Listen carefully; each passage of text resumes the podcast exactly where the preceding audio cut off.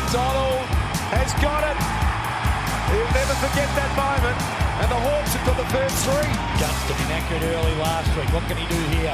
Onto the right, puts it to a dangerous spot. So dangerous, it is through the middle. Mitch Lewis is a dangerous one-on-one player. Well done, McKenzie. Oh, look at the pickup. Look at the skill of the Orange for Nash. That was outstanding. Mitchell again, great coach. Worpel went back. Burn Jones released to Josh Ward. Could this be his first goal in the AFL? Josh Ward. He's got it. Ball spills over. But it's a big win on the road. Yes, Hawthorn reigned supreme over Port Adelaide, the 64 point demolition of Koshi's mob, shocking the footy world. And with the Hawks sitting on top of the league, at the time of recording at least, there's no disputing that the Mitchell era is off to a flyer. We're back to recap the magnificent win here on the Hawk Talk podcast. My name is Nick Mason, and joining me is a man who couldn't catch the game live but knew something was afoot when his phone started blowing up. G'day, Tiz. Yeah, well, I was thinking I'll catch the replay when I get home, you know, if we win, or maybe uh, I'll wait till the morning, find it, you know, just sort of keep the score to the back of my brain. But phone absolutely blew up at half time. Hawthorn supporters couldn't keep a lid on it. we all dragged you kicking and screaming to spoilers, basically. Well, the first thing I saw was Connor Nash's goal, and I knew things must be going well because that was a ripper. He comes out of screen, straight through. Everyone is equally shocked on the field, as is the viewers. And he just screams into the goal, puts it straight through. Lovely stuff. One of our listeners, Willard, wants to know uh, how many times did Tiz rewatch that Nash goal? Oh, it was a few. Um, I kept showing other people as well. That counts. Like... I don't care how many times you linked it. That counts. Uh, yeah. So I have watched the replay, and um, beautiful team effort. Like the space open to us, the ability to defend onslaughts. Because Port Adelaide tried. It wasn't like they didn't get the ball at all. They had a huge number of possessions to some of their best players, and the pressure we exerted on whoever was taking the pass into the forward line was extreme. And eventually it became perceived pressure. It's a wonderful system Sammy's got them working to. I think yeah, that's an astute observation. This wasn't a white flag kind of performance for Port Adelaide.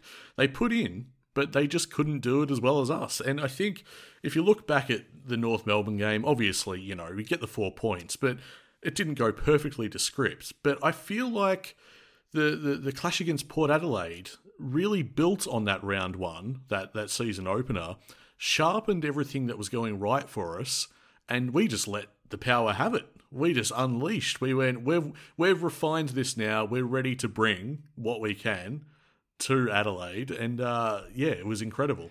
Well, I mean, the first quarter hour, 20 minutes, there was no indication because I knew the score. There was no indication of what was going to happen. There were there were still fumbles, bad options taken, but after quarter time and towards the end of that quarter, Hawthorn started getting a sniff. They got a bit of confidence, and then you notice um, uh, guys like McDonald and Newcombe just taking it up to Port Adelaide players and backing the players behind them to get the ball, like Richmond were doing in the past. They just play off the fact that they would win the ball, eh, which is remarkable because our midfield didn't win the ball in stoppages and clearances and that. But when it's in free play, excellent stuff. So we had a question from one of our listeners, James, at Hawk Talk Pod. The system. Can we break down the system moving forward? Which I suspect is code for just how did we get this done? How did we look so good against a preliminary finalist from last year? Well, mate, how does Mitch Lewis look this good? uh, I thank you for bringing him up. It saves me from going full fanboy. You don't need that. Look, there's been flashes in the past, but these are consistent efforts. And can I just say, I love the fact that Hawthorn put on the Peter Hudson Guernsey and fantastic looking Guernsey with the white bib at the back so you can see clearly the numbers. And then they don't miss a set shot. Now, come on. Which footy god is writing the script this week? That's remarkable. The symbolism was exceptional. But uh, yeah, look, Mitch Lewis, that's a that's a career best game. Uh, five goals straight with one goal assist, seven score involvements in all. Uh, you know, I wanted him to be a match winner, Tiz, and we're two games in, and he's playing the part to perfection. And what about his mate in crime, Jack Gunston? Cannot miss. Well, I mean, he can miss. He could last week, but those goals from the from the boundary line. I mean, he's just devastating. Three in total, and two of them absolutely magnificent. Uh, Twelve touches at eighty three point three percent. He is uh, what he adds to this team is rather remarkable. I think what it is, if we try to break down what, because it's all about the forward line at the moment. The midfield, let's face it, it didn't break even at all what won us the game was the movement of the ball on transition, just precise and aggressive. And what they that does is it lets you have one out competition, one on one. Mitch Lewis and another guy, Jack Gunston and Trent McKenzie on one leg. Looks terrific, gives you a real chance. And if you've got Connor McDonald and Worpel, who's apparently found some pace, if you can run with that speed into the forward line, defenders begin to panic, and you get some really look. We we kick to position, but they're not even looking at the ball half the time now. They're looking at their position. They're looking at their opponent. It's really good. The focus of our forwards is on the footy, whereas in the past they were the ones trying to get their opponent out the way, trying to make space for themselves. I really enjoyed the transition of the ball movement and the fact that our defense is so good can absorb so much pressure with guys like Sicily and Scrimshaw. And this week, Jiath didn't have such a big impact. But the team as a, or the unit of them, Hardwick, I mean, what a fantastic game from him. When I look at the wing play, some of that stuff is delicious. And it was just the kind of speed and aggression that we've been looking for.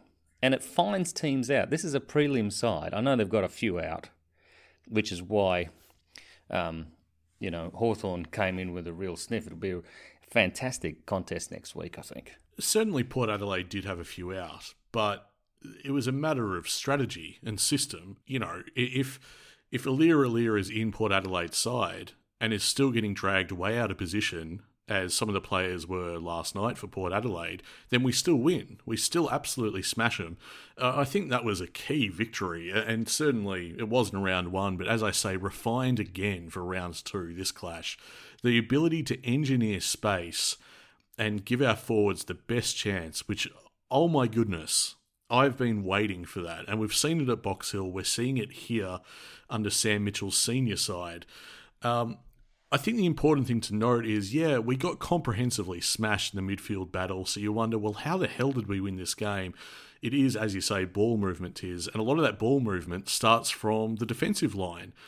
And long-time listeners of the show would know that one of my favourite stats is disposal efficiency, right?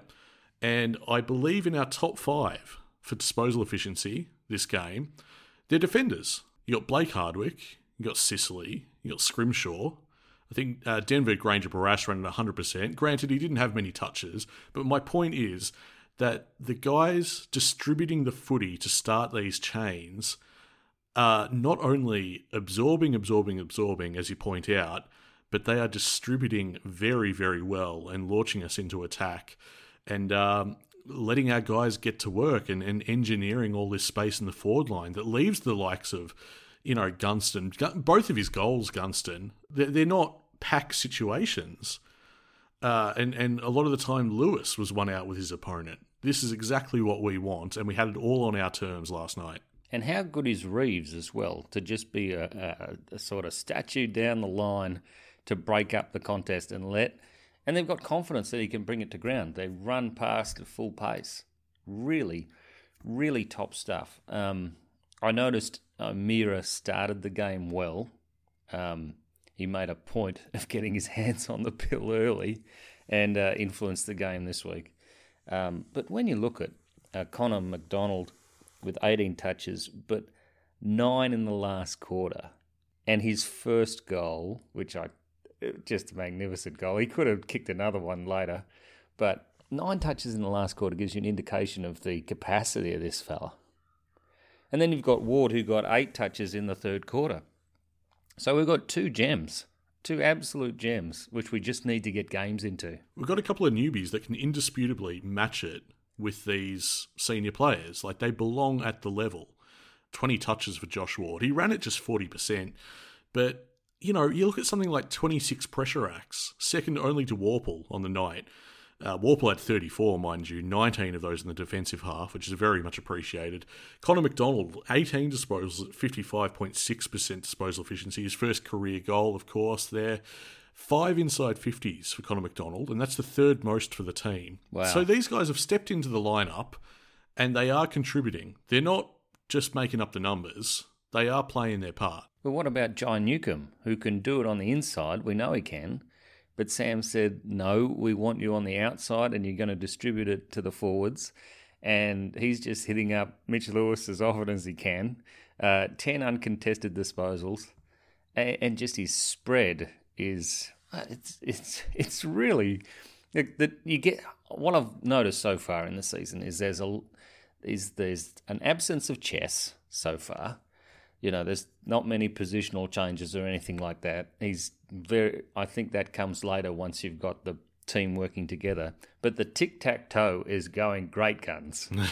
the bit where you just get the defender to come towards you, flick it over the top, get the next defender to come towards you, and then you keep and you move into the space. Working really, really well. But for Newcombe to kick that goal off that free kick from the boundary line, oh, it just it just highlighted this was a, a resurgence. This was a confidence that we hadn't seen in Hawthorn for some time. And we thought they might surprise a few teams throughout the year, being a young team, and they might cotton on to what the game plan was about come around round six. But they are just buying in totally. Like the psychology behind them is go as fast as you can with as accurate passing as you can as often as you can. I love it. The brown and gold buy-in is effectively in motion. We've seen it both rounds now. Uh, I, I want to retract a statement, something I said before, Tiz, I just became mindful of. Uh, I said that Port Adelaide didn't wave the white flag. That, that free kick to Newcombe on the boundary was as close to giving up as I've seen in a footy game for some time. where he just walked it over, and and the crowd thought it wasn't a free kick. Mind you, they they thought everything was a free kick, yelling ball at every opportunity. well, I mean, you know, they're looking for something. Boak had 39, Butters had 29, Amon had 38, Ollie Wines, the current Brownlow medalist, had 36, and yet we still trounced them. And that is a victory for Sam because he decided that he couldn't match them in the midfield. But what we can do is the ball movement after they've won in the midfield, win it back. He didn't try to nullify them, didn't try to beat them on their strengths. He beat them with our own. That is really good and mature coaching. Very promising indeed. Now, speaking of coaching, we had a had a question from Bobby here at Hawk Talk Pod. Is Hale as forward coach getting enough credit? The last few years, our forward line was dysfunctional, but these first two rounds, we've seen our forwards in space, not getting in each other's way, and looking very dangerous. How much do we owe to David Hale here? Well, I think Macrae managed to get a very good setup, and then he was robbed of Gunston, who has been terrific. Now, Gunston he can be a marking target, he can win it at his feet, and he can also apply pressure, which is why he's such a great forward.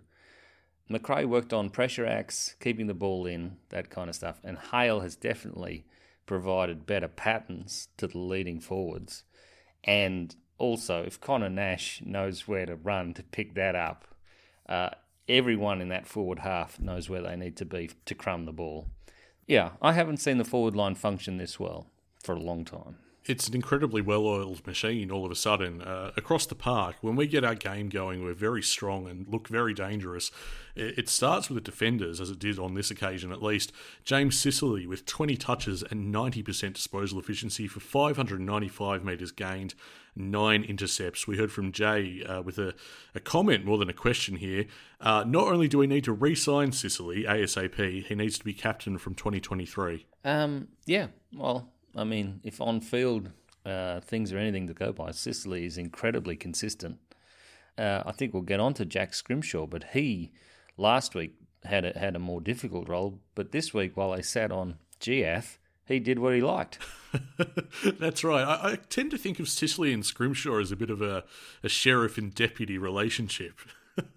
Scrimshaw is the, the deputy playing his trade, 22 touches at 86.4% for 627 metres gained. I believe that was a team high for Hawthorn and seven intercepts. Uh, you just you can only do so much to nullify this Hawthorn backline. That, that's what I've seen. Uh, Sam Frost even had an influence, even though his efficiency was down. Uh, we, we just had all the answers, and they started from that defensive line. Yeah, I, I thought um, Denver Grainger Barras was quiet again, but in key moments he was good. It's, it's just a very good backline, and it'll be fascinating to see how it goes against a, a three pronged forward line in Carlton. So um, we will we will see some uh, very very interesting sort of counter attack because that's what we're doing at the moment. We absorb, absorb, and then we counter attack and spread, and it works really really well. Um, but we're going to have to absorb a lot more next week, I think. Well, we had a question from Anthony on this uh, topic exactly. Does our back six from the Port game have what it takes to beat the trio for Carlton? We're great interceptors, but not exactly tall. So already some concerns there about how we're going to going to manage them. Well, I mean, we're very good at at spoiling, so we may just bring in. I know Hartigan didn't look so good in the VFL, and I think he copped a knock, but we may need to bring in another or push back another tall player uh, to just break up their attacks. There's quite a few understated games from this Port Adelaide clash. I thought Dylan Moore, yet again, 17 disposals and uh, two goals, two, a team high nine score involvements. He's very quietly putting together a very good season, Dylan Moore. Well, his pressure acts as well. I mean, worrying his opponent out of taking the best option out of defence um, just gives you so much more time to set up and get those intercepts. Um, he's extremely good at that, and his little flick ons and tap ons. I'm enjoying that from most of the most of the side are getting into that vein. You know, just moving the ball on at every opportunity, which we saw at Box Hill, didn't we?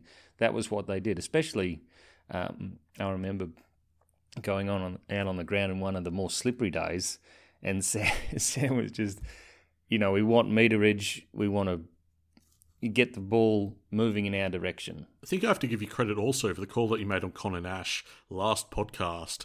This sentiment that he's solidified his spot in the team.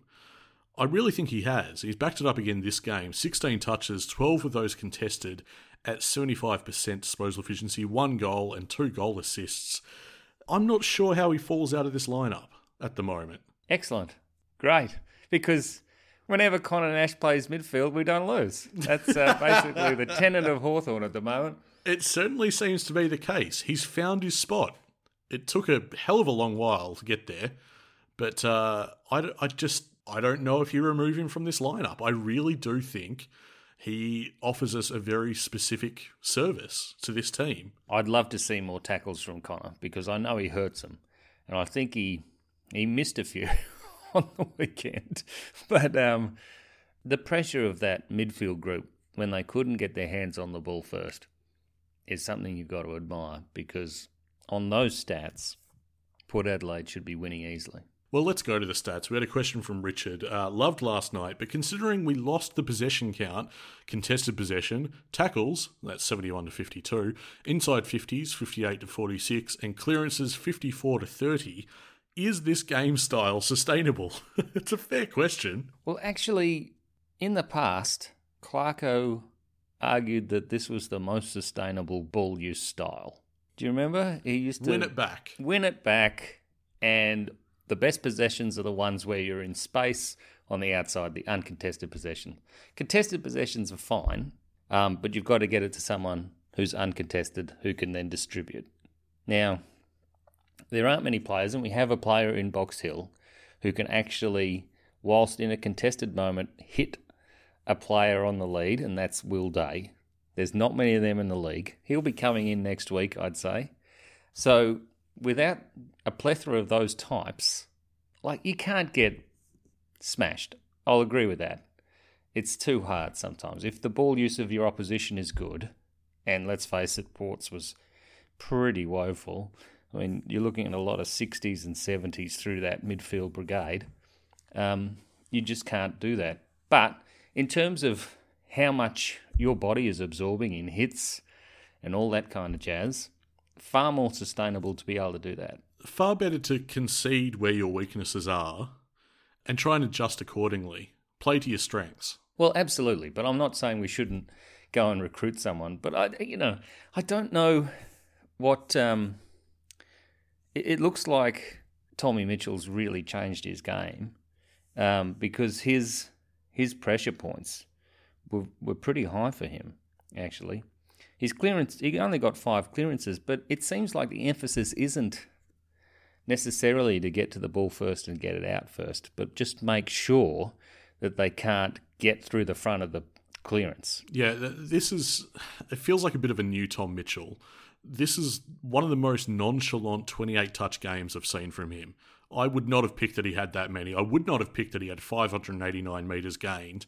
His efficiency was average, but then, you know, you have that with midfielders sometimes. In terms of a list management ethos, of course, you want a team that can do both. but it takes a while to build. So I think Sam Mitchell so far his uh, the way he's gone about it is to concede our weaknesses, play to our strengths, and working out a way to make it dangerous. But certainly they'd be they'd be focused on making sure that we don't get trounced in the midfield again to that degree. No, no, they'd be all over it. I mean, and you've got to remember we've got we, we had Ward in there, and uh, although he tackles a lot, a slight body like that doesn't really impact uh, all that all that much. We had a question from Mr. Jace, who uh, seems to want to get a bit radical at the selection table. I don't mind it at all. Uh, he proposes perhaps we move O'Meara to Box Hill for the likes of, say, a Ned Long, a bigger body who can win the contested ball. Were you that impressed with Ned Long on uh, on today's game? Yeah, I liked him. Yeah, I didn't. I probably wouldn't have him among the best, but uh, yeah, he's got potential. Oh, he definitely has potential. A Pretty pretty raw still. Um, I certainly wouldn't be elevating him off his efforts today. No, not just yet. No, I think O'Meara did some very good work. Uh, you see, I notice it more with uh, medical sub Tom Phillips, but a couple of them are still in the old mould of how he used to play.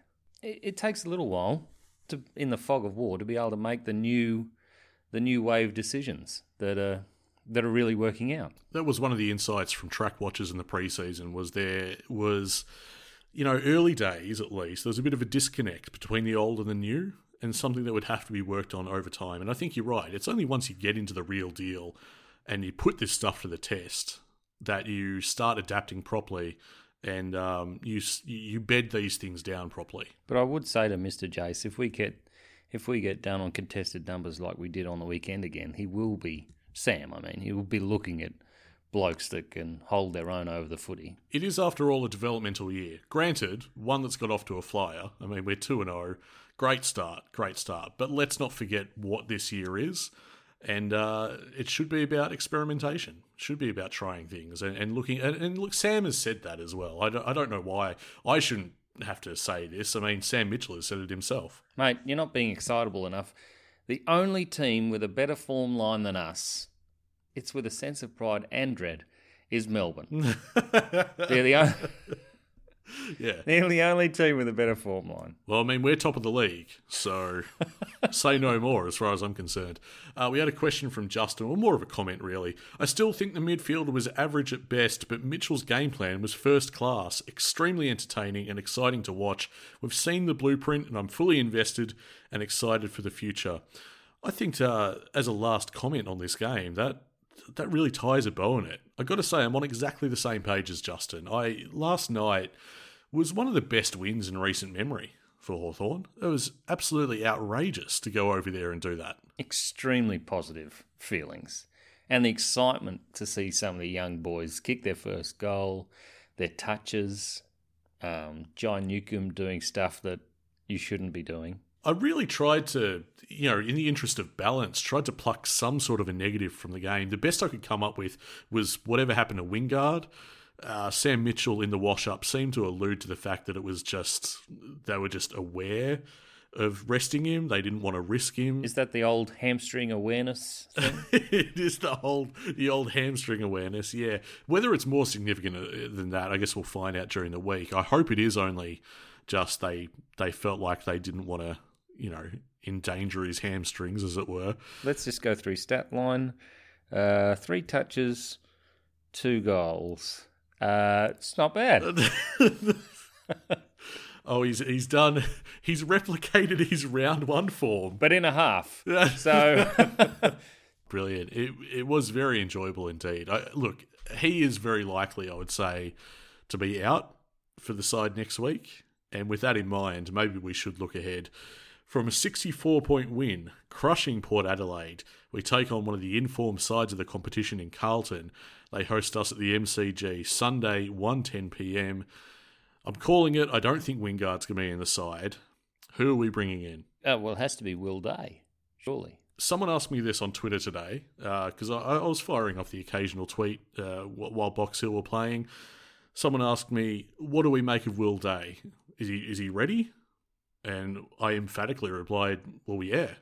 Why wouldn't you have him back in the side? He looks good to go. Nothing I saw today would give me any hesitation. I would absolutely pick him next week. He got caught holding the ball a couple of times, which was uncharacteristic. He still worked it out to someone, which was he's incredibly he has incredible poise to be able to find another option whilst a full tackle is being laid on him. That free kick within context, uh, you know, for anyone that didn't catch the game, the Pies were surging. Like they really just all of a sudden turned up the heat, and all of our players were flailing about. It wasn't just Will Day. Yeah, there needs to be something said to whoever's the defensive coach down at Box Hill. Uh, I know neither side could defend, but um, yeah, there needs to be something worked out there. Yeah, it's the kind of game where it didn't seem ever too long between goals for either side.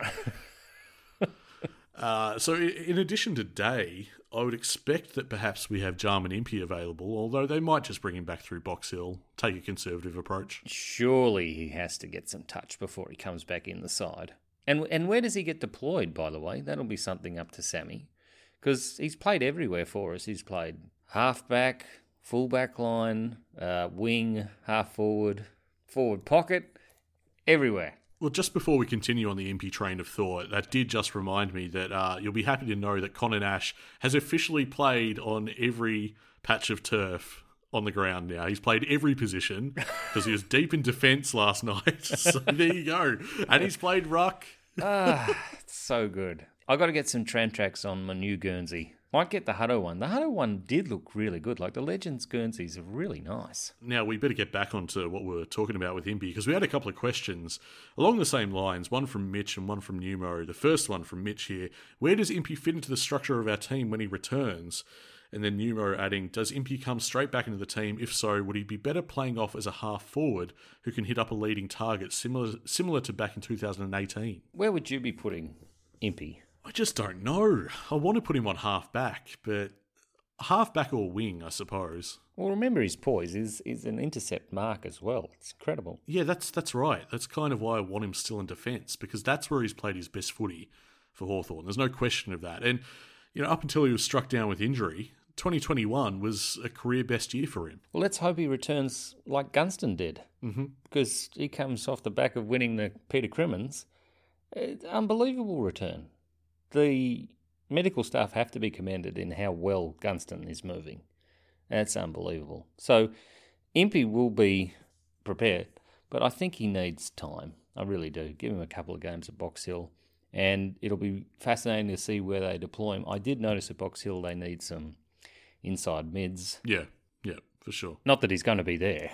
I should I should emphasise. But I'm curious. You put the question to me, but where would you put him? I think his best position is the halfback flank, and also you can you can um, pick and choose your battles a little bit there. You don't have to turn on a threepenny bit, um, that kind of stuff. You can always head backwards with a hand pass, um, but still, I'd have him through the VFL and moving up to the wing. And um, look, it's just a it's just a really dynamic outfit at the moment. I I don't see the need for Impey right now. No, we have the luxury of not rushing these guys back. I mean, if you really wanted to, you don't need to include Day this week. If you really wanted to be super conservative, I don't think it's necessary. You could you could put him in the team just fine.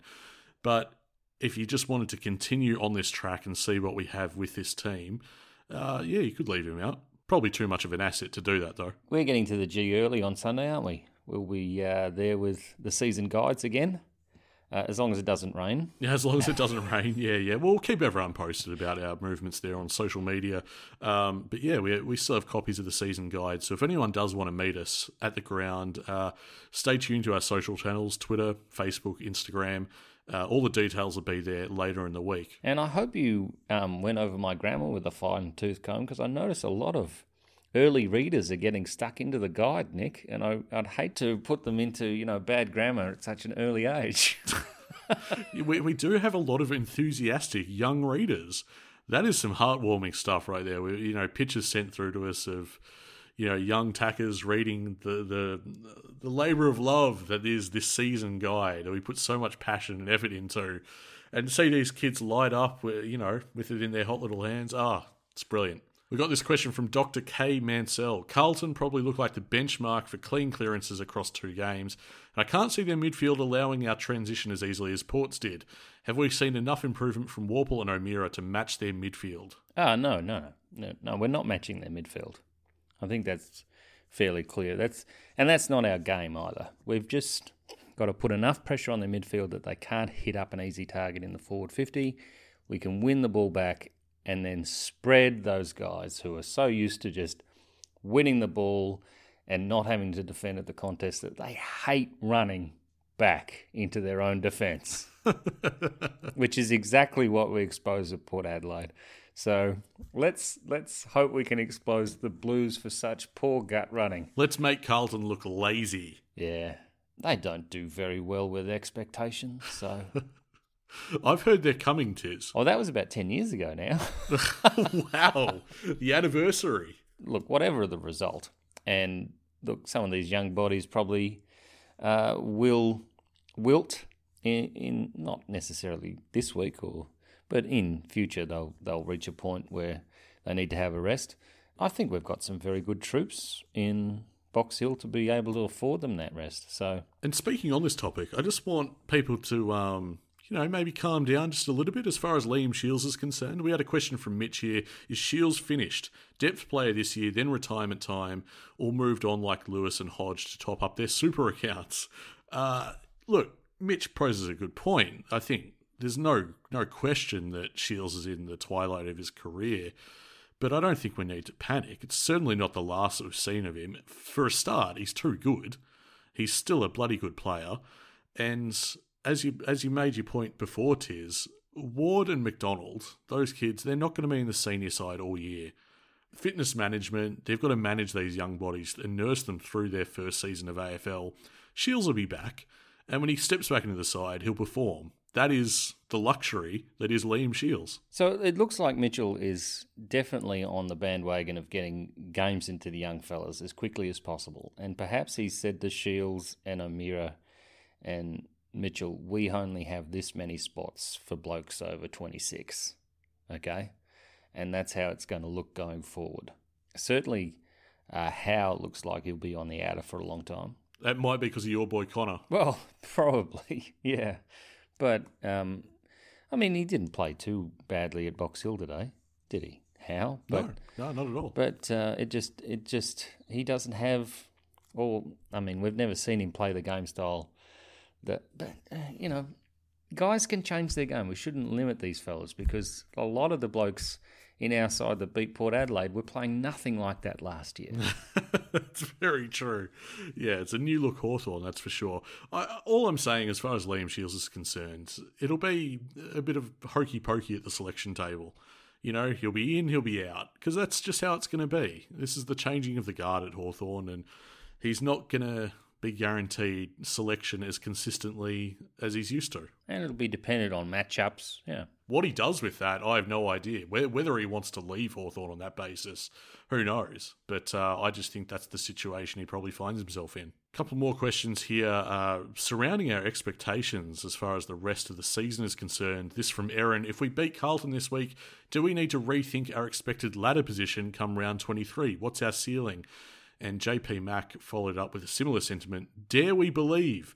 Or is this the Rhyce Shaw effect? What can we realistically expect from the rest of the season? The Rhyce Shaw effect, eh? Wow. Don't take it like that. It wasn't meant to be controversial. No, I, I, I know exactly what it means. I mean, North were awful, and then suddenly they got this attacking, aggressive style, which looked terrific. It shocked a few teams, and they they were very, very good for some time. But um, was unsustainable. Um, got to un- underline that. Look, if we beat Carlton, and then we've got St Kilda and Geelong after that, is it? Easter? Oh, it was good to see Buddy kick his thousandth against Geelong. That was good. Did you enjoy that, mate? Yeah, but I enjoyed the little bonus that was uh, Geelong being forced to wait to come back onto the field and lose. Now, Geelong's an aging list. They don't have time to wait, mate. Yeah, well past their bedtime. Exactly right. you got to shuffle them off. The chocolate milk was cold by the time they got back to the hotel. Skin on it.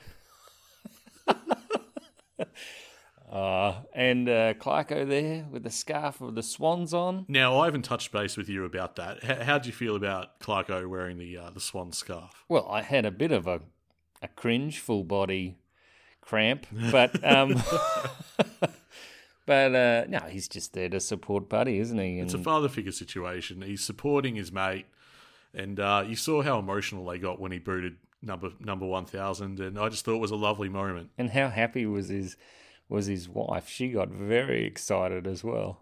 I felt for Buddy though, being out there in that crowd. Well, so did about twenty thousand people. I noticed um, a couple of the young Swans were with him for about the first five minutes. Yeah. And then all of a sudden they were up the race at the other end. Buddy had to make his way through the throngs. And, uh, oh, as the aforementioned Aaron reminded me on Twitter, I didn't make it to the uh, 100th goal game.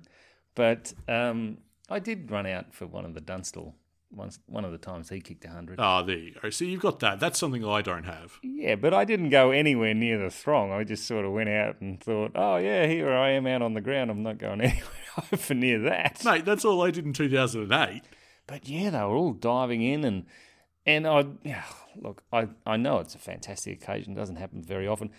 But playing the music, total mosh pit. I mean, it didn't have any. No wonder it took them I wonder it took them 45 minutes to get them all off the field. We need to circle back around to whatever point you were making. You said if we beat Carlton, we beat St Kilda, we beat Geelong, and then you got sidetracked, reveling in Geelong's misery. I didn't say we beat all those sides. Okay, I'm sorry. I just want to say that if you start off well, then you can really set up your season and, and try to hit finals. You get one final into a couple of these young fellas, that is worth a hell of a lot to their development. So I would. The aim is always to play finals, as we know. And if you're three and zip, you are well on your way to giving that a tick. Because there's a there's a few finalists from last year that look very very vulnerable. Indeed, they do. And I tell you what, if we happen to beat Carlton, check the sides of milk cartons. Where's the lid, Tiz? The lid is missing officially. Oh, come on, really? if we beat Carlton, come on, you can't say that's not worth anything. All right, if we beat Geelong, uh, I'm going to have to have a bet with you about something because uh, that would be that would be totally lids off. I would, and I would love it because that would be the end of their era. Totally gone, done, over. Just as I told you the other, like when I got carried away with myself the other day, if we can get Hinkley out of Port Adelaide before the end of the year, Hawthorn can recoup some of that check when Clarko ends up there. Oh. What a ah. fantastic idea. No wonder they throttled him. I, you know what? I've done this podcast with you for years, mate. Sometimes I still don't know how your mind works. no wonder Kennett was so happy. He's looking at the dollars, mate. Kennett said now, I don't want to get into a big Kennett chat. This so is the proudest moment for him. The proudest. This is the pinnacle. He's overseen so much other stuff.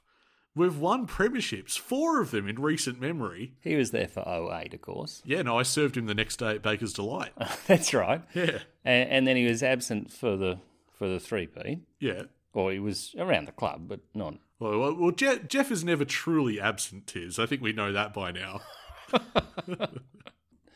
Uh, but I can I can kind of understand where he's coming from because they were very hard decisions in the last twelve months. Very difficult decisions for you know for the club and and and for them to be so quickly uh, ticked off. Uh, I would say for him is is, is great and and it's a hu- of a huge relief. I think what he means is this is the most relieved he has felt. I would say uh, if I were to correct him on that because um, very big decisions.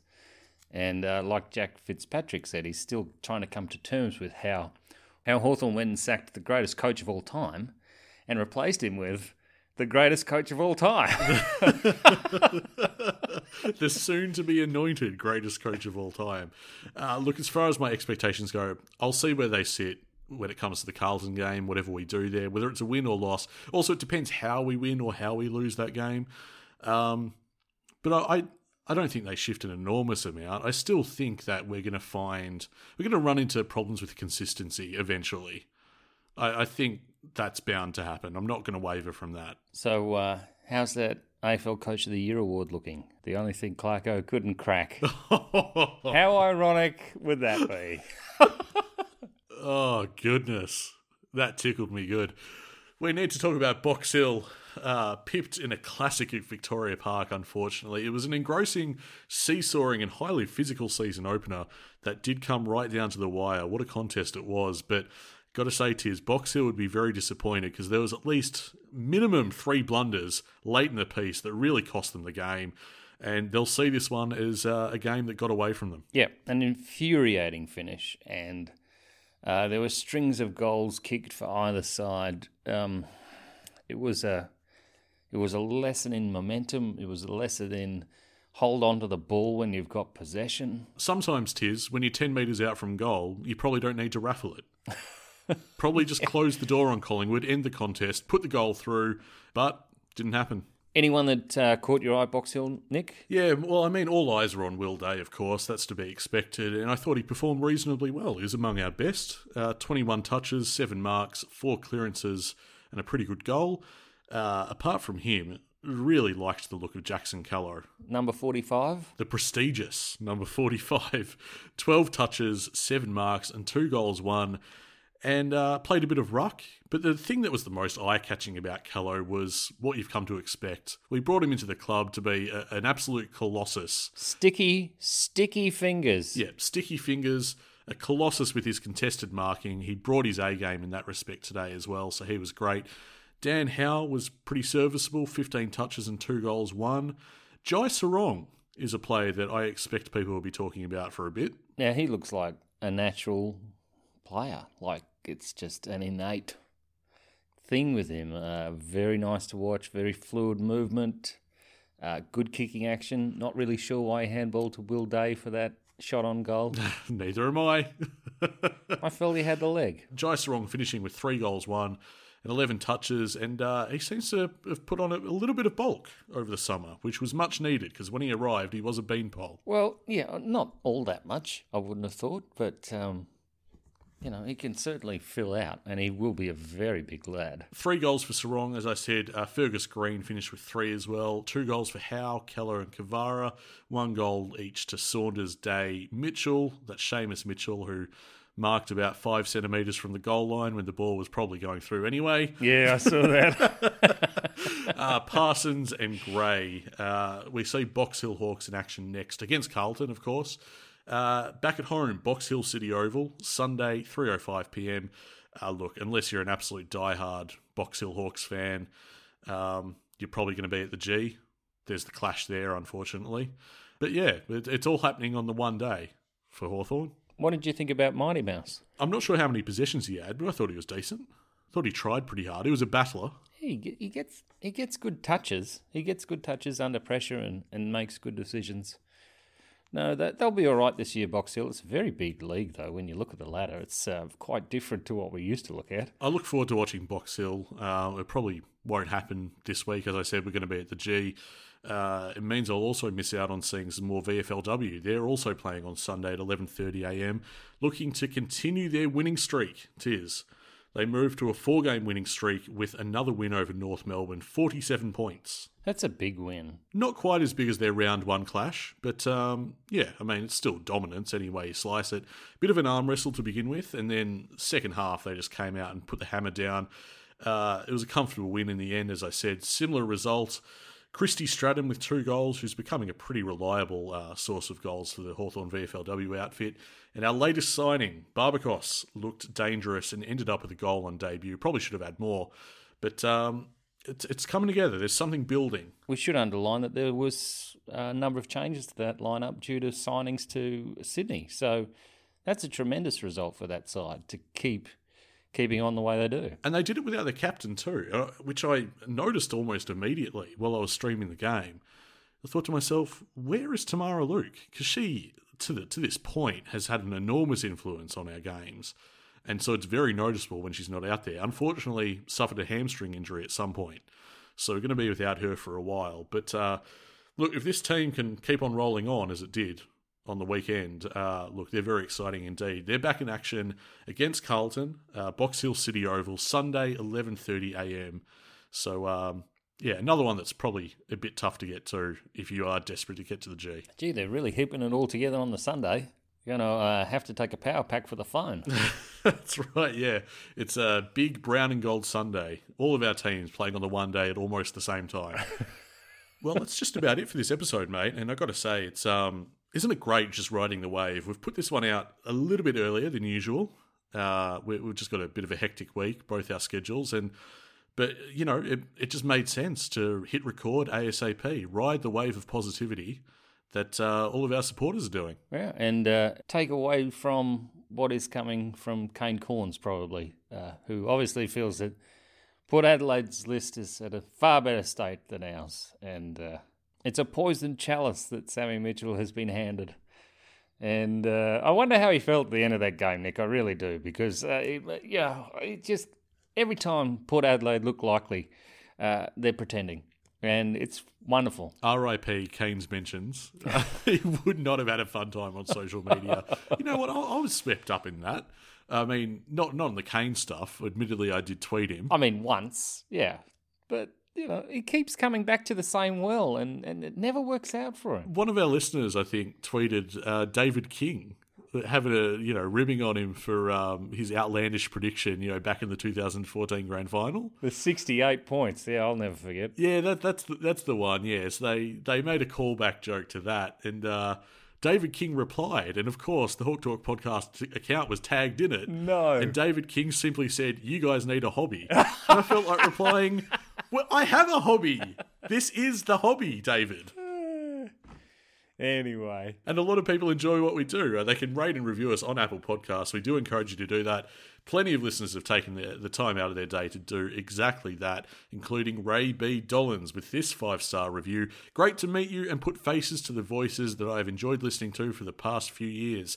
Love the season preview, and so nice to start with a win and feel the positivity of the round one podcast.